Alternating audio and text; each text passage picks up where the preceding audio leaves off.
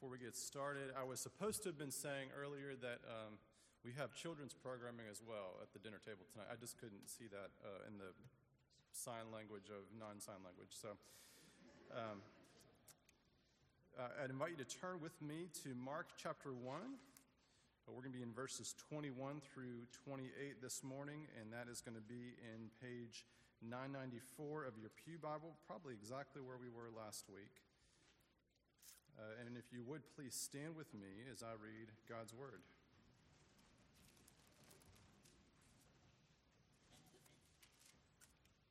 Let me pray for us.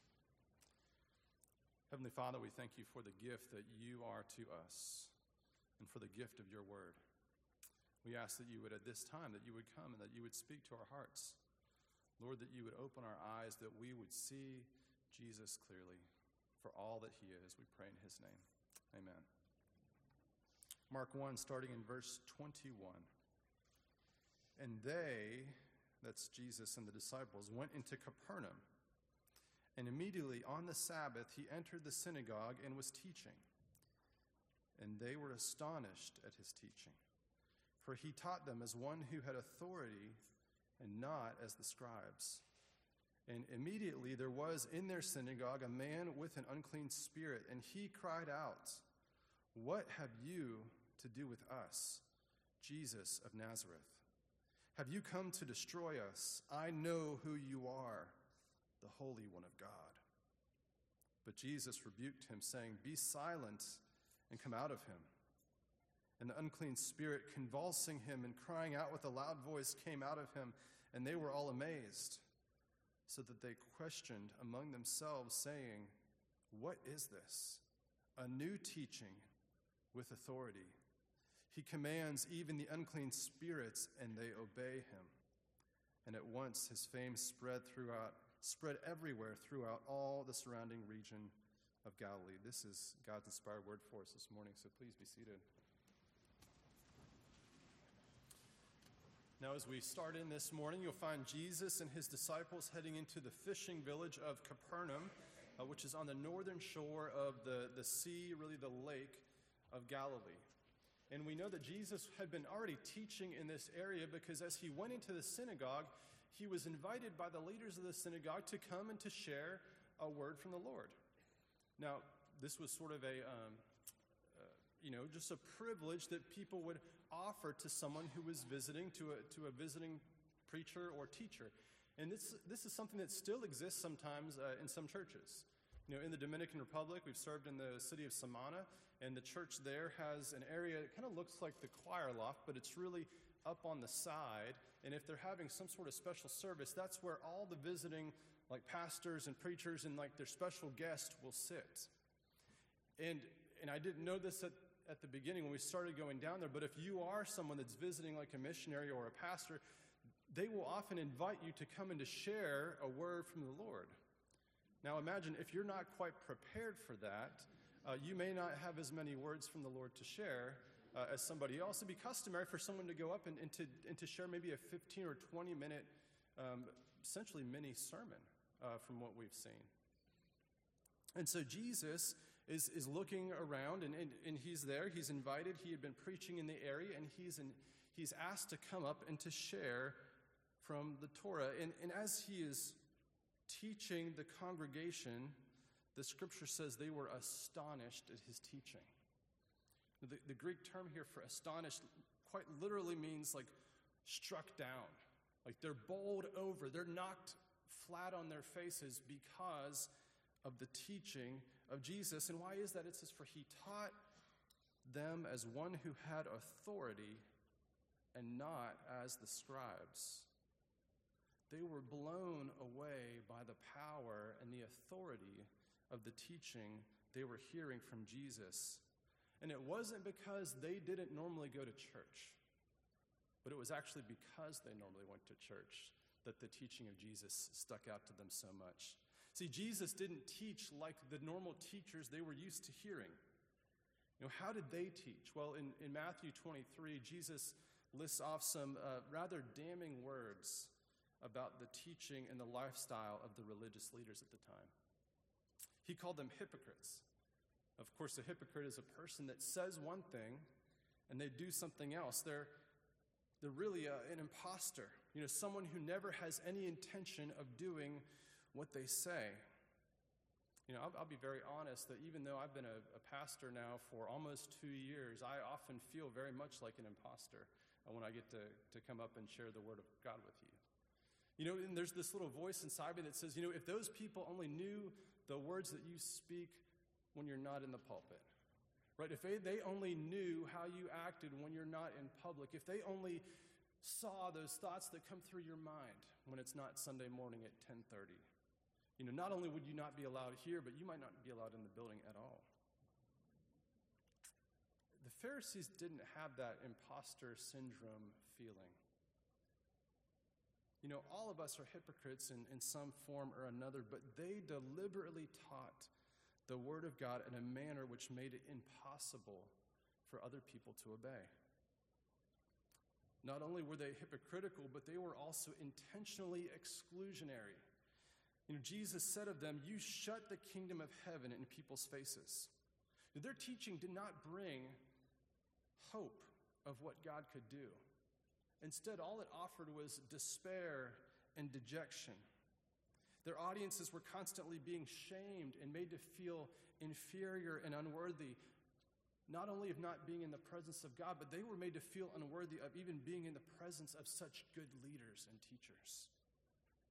The, the religious leaders wanted people to look up to them, not as examples that they should imitate, but as just superior human beings. Their, their preaching and their teaching didn't include the concepts of, of love or grace or mercy, even though that's how God had revealed himself to his people way back in the book of Exodus through their great forefather Moses, and when God called himself a God merciful and gracious, slow to anger, and abounding in steadfast love and faithfulness.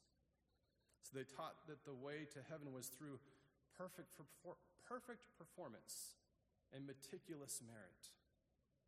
You know, they didn't just teach what the scripture said, but they actually added on their own laws. They made it difficult, even impossible, and they discouraged other people to even attempt to obey God. Jesus also called them blind guides, which kind of gives us this funny picture of, of an unseeing tour guide describing places he's never been to other people who also can't see. They spoke in ways that made no logical sense. They said things like, you know, if you swear by the temple, that doesn't mean anything, but if you swear by the gold in the temple, well, then you're, then you're bound to your oath. Or if you swear by the altar, that means nothing. But if you swear by your gift that you put on the altar, then you're bound by your oath. And Jesus said, Wait, which one's more valuable, the, the gold of the temple or the God of the temple?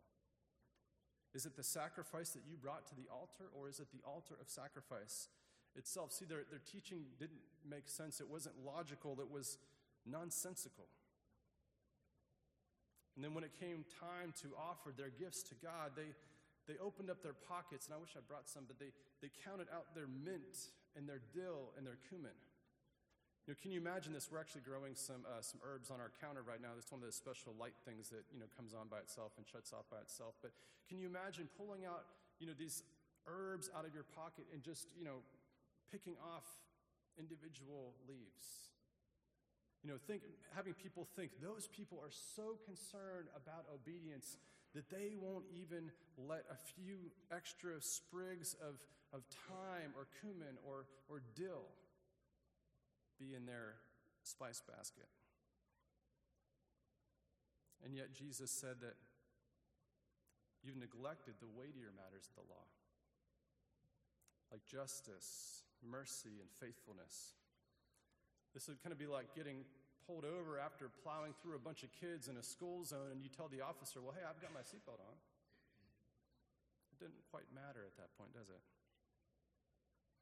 Not only did they not teach on justice and mercy and faith, but they didn't practice them either. Those were the only things that really mattered. We might say that they majored on the minors and they minored on the majors, except that that would be giving them a little bit too much credit. Really, they zeroed on the majors. They didn't even try. You know, instead, they spent all of their time perfecting their appearance while they were ignoring their own hearts. Jesus said they were like filthy cups that were cleaned up on the outside but without being washed on the inside. You know, for a while, I had this bad habit of every time I would go to get a cup of coffee, I would always grab a new mug uh, from the church office.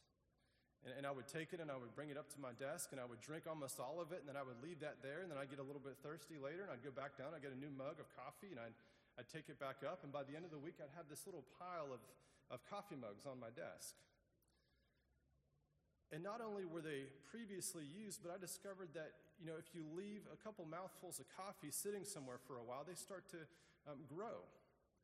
You know, they, they, would develop some, some white and some green fuzz and, and at the bottom, and they were, uh, I learned a couple, another thing too, that apparently if you don't clean your own coffee mugs, somebody else will be so disgusted by them that they will come and remove them and clean them themselves. And so they magically would disappear at the end of the week.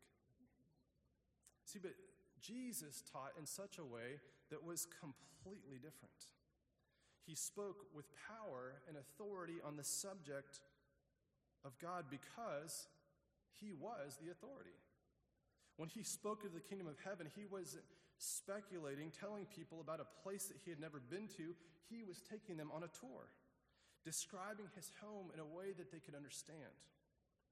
You know, in, in, our process, our family's process of adoption, and we've, we've done this now several times. We started by trying to adopt through China, and now it looks like the door's closing there for us.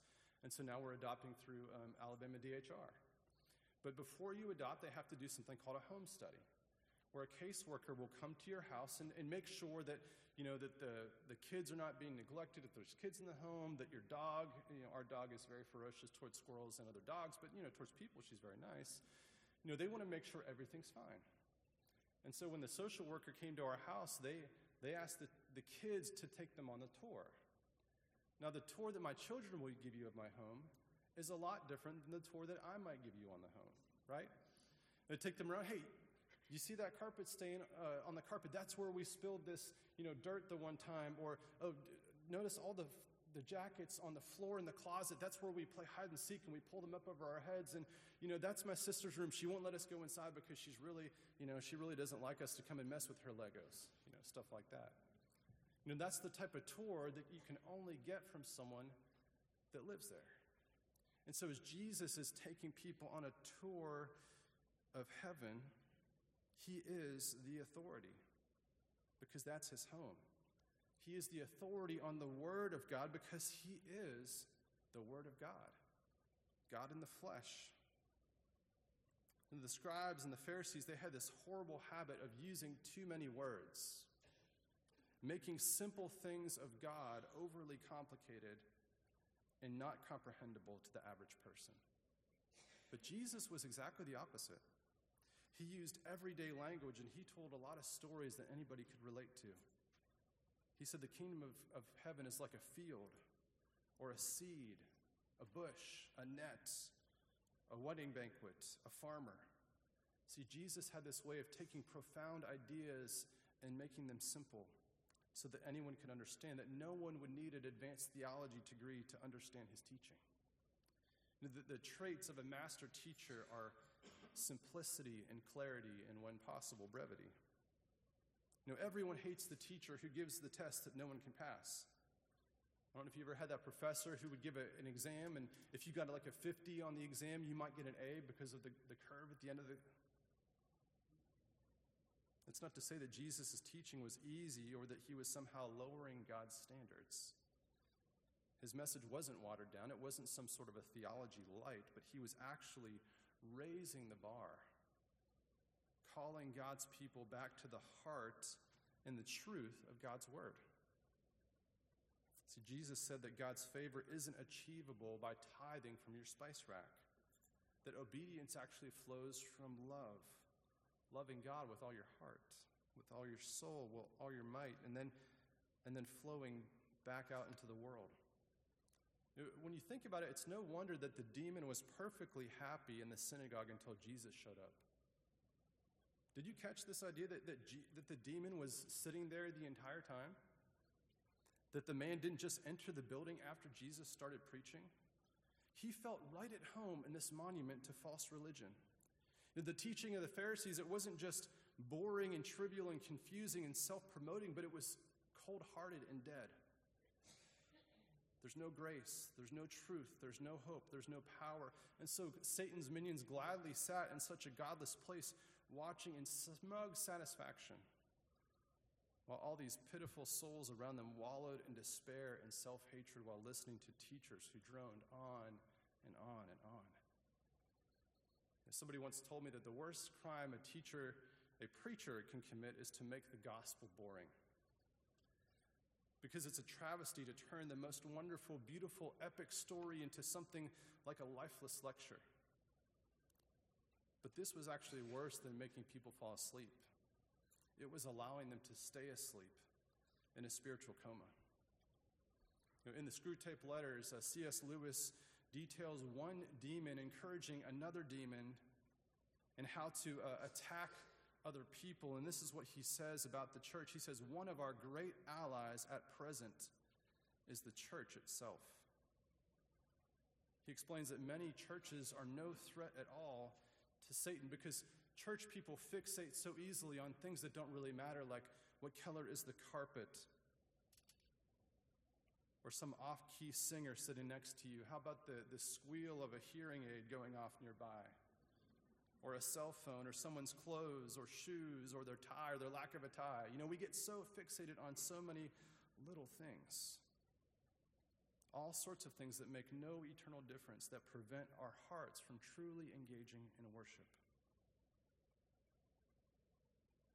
See, if the church is distracted, if the church is dissatisfied, if the church is divisive, then Satan's work is already done for him.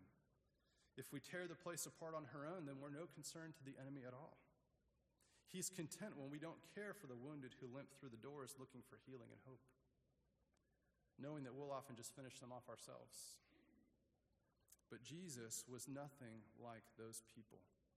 Right? His teaching was powerful. It was profound, yet it was simple.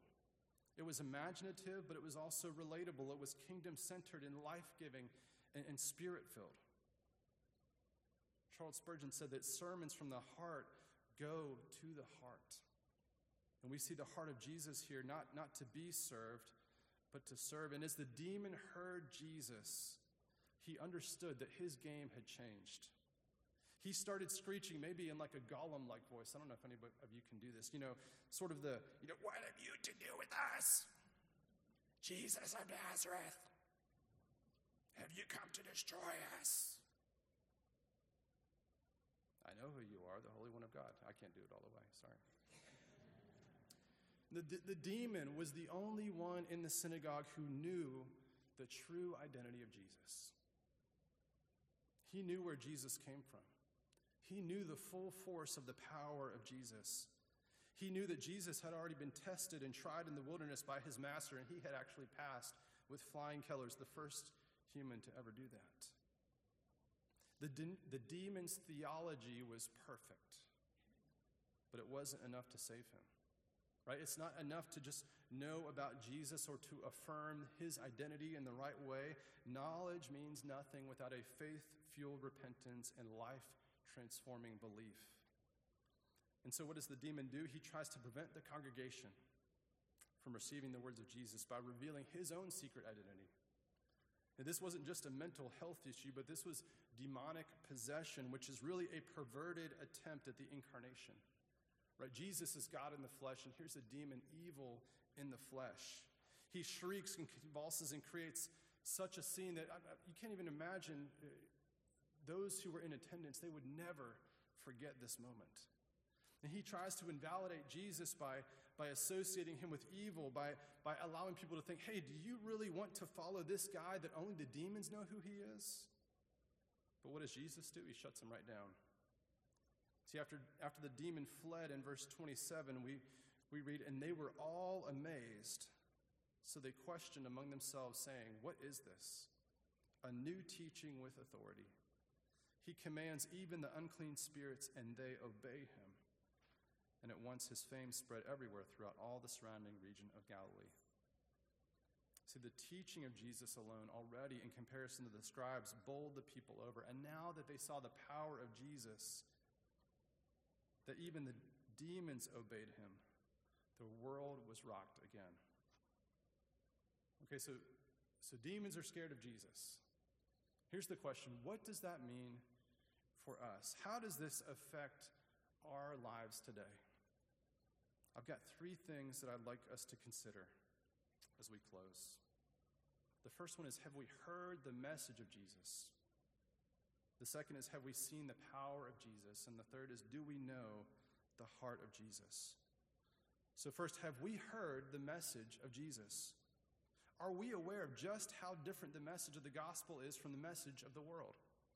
You know, I heard a preacher say recently that the world says the problem is outside and the answer is inside. And Jesus says the problem is inside and the answer is outside. So the world says the problem with my life is that I don't have the right job or the right clothes or the right friends or the right education or the right spouse, the right kids. And maybe if I can just make some better choices, if I can just get my act together, if I try a little bit harder and make some other changes in life, then I'll finally be fulfilled. But Jesus says the problem isn't out there. Right? The problem is inside the external of our life is really just a window into our hearts. Now, I drive a 17 year old car at times when it's driving, and it, likes to ding and flash anytime it develops a new problem. Now, this is really annoying. Like, it's, it's so, so much so I hear that ringing, I kind of like go into anxiety right away thinking, oh gosh, what's wrong now? Right? But imagine if I just took a piece of black electrical tape and I put it over the dashboard so I couldn't see that light. And if I somehow dis- disassembled that little ding so that I could never hear when the alarm was going off, well, would that fix my problem? Not for very long. In fact, I've tried to ignore things like that in the past, and they usually don't work out very well. See, the, the gospel says that my biggest problem is my heart. It's sick with sin, and I can't perform my own heart surgery. I need someone else from outside to come and fix for me what is broken inside. Secondly, have we seen the power of Jesus? See, when Jesus commanded the demon to leave it, Mark says it obeyed. In fact, the people make that, make that uh, connection. Even the demons obey.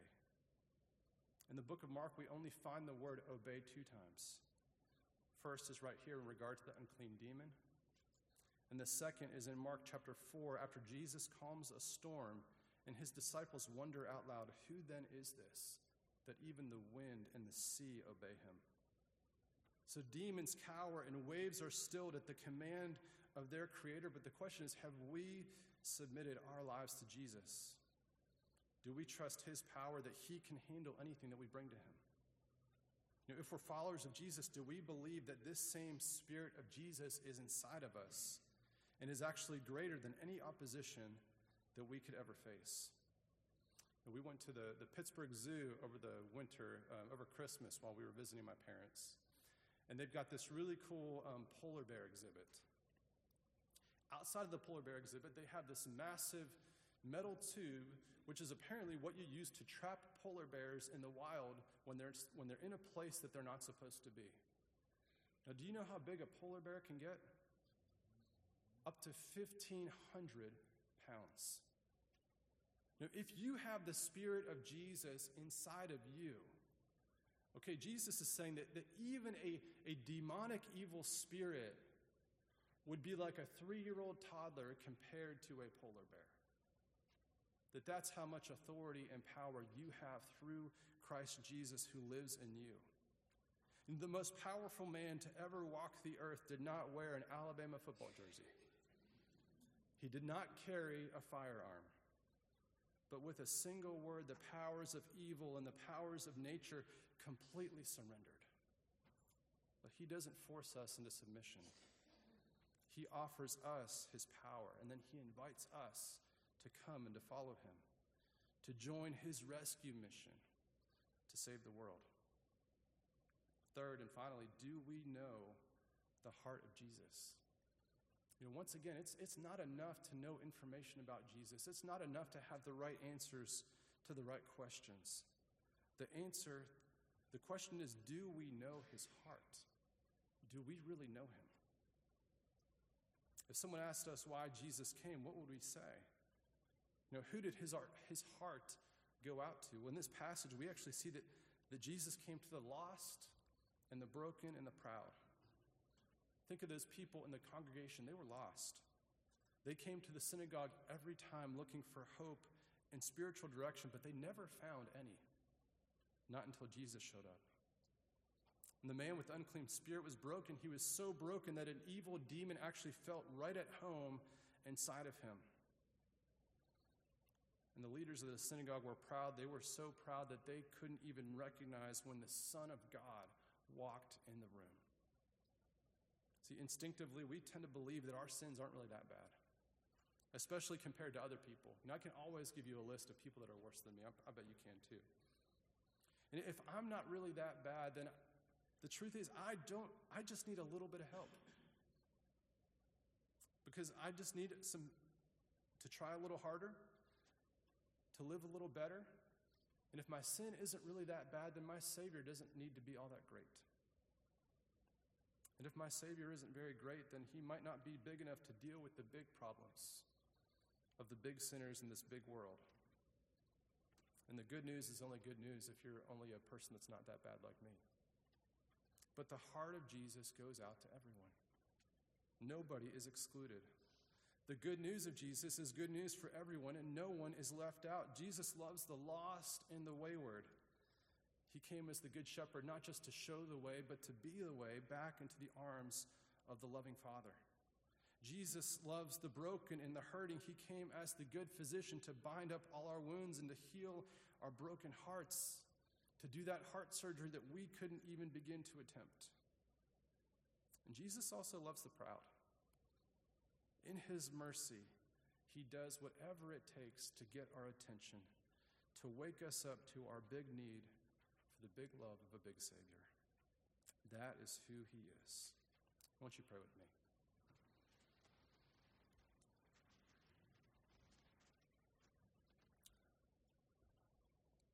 Gracious Father, we think today of these questions.